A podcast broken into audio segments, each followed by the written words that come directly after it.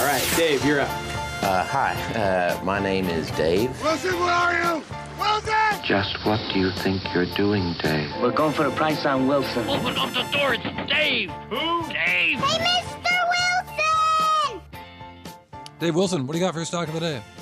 I've got Multicolor. This is a company that puts together labels for consumer products. And think about what they do. They're supposed to attract shoppers, uh, provide details about ingredients, instructions about a product's use. So Multicolor actually specializes in these labels, and uh, its business is reflected in its ticker symbol, LABL, that's label without the E.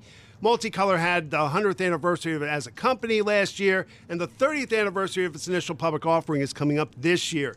The shares have swung up, down, and up again in the last three years of earnings have fluctuated.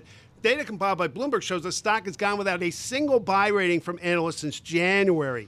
Today, Multicolor released fiscal fourth quarter results that were well received. Core earnings, which exclude deal related costs and other items, beat analysts' highest estimate in a Bloomberg survey. Revenue also came out ahead of all projections. The report sent Multicolor's shares to a record. They closed with a gain of 5.2%, the biggest since November, and were up as much as 10.6% during the day.